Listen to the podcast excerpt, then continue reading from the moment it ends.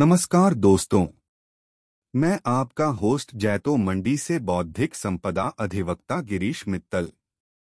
मैं आप सबका स्वागत करता हूँ हमारे पॉडकास्ट अंतर्राष्ट्रीय ट्रेडमार्क में। आज बात करेंगे अंतर्राष्ट्रीय ट्रेडमार्क पंजीकरण के लिए ऑनलाइन आवेदन कैसे करें के बारे में।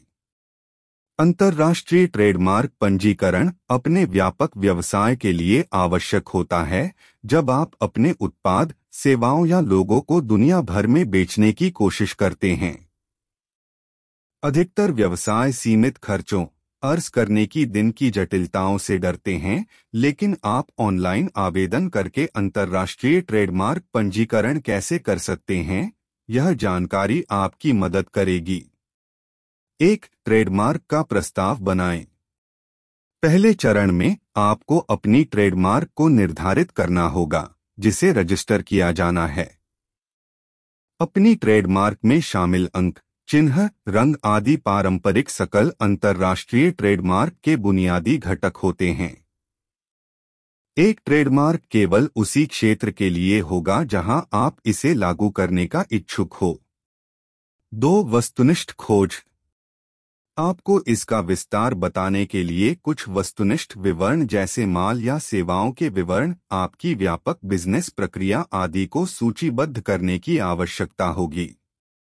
तीन, चयनित देशों का चयन करें। ट्रेडमार्क रजिस्ट्रेशन की अनुमति मिलने वाले देशों का चयन करें, यह एक महत्वपूर्ण चरण होता है। आपको यह भी सोचना होगा कि आपकी ट्रेडमार्क में अन्य लोगों ने उपयोग की है या नहीं, और अगर हाँ तो आप उन देशों को भी चुन सकते हैं जहाँ आपका ट्रेडमार्क वेरीफाइड होना चाहिए। चार ऑनलाइन आवेदन पत्र भरें। अगला चरण है अंतर्राष्ट्रीय ट्रेडमार्क पंजीकरण आवेदन ऑनलाइन भरना है। आपको एक ऑनलाइन अंतर्राष्ट्रीय ट्रेडमार्क पंजीकरण पोर्टल पर जाना होगा और अपना ऑनलाइन आवेदन दर्ज करना होगा। आपको समान और अधिकतम शुल्क भी चुकाना होगा। पंजीकरण प्रक्रिया के दौरान आपके सभी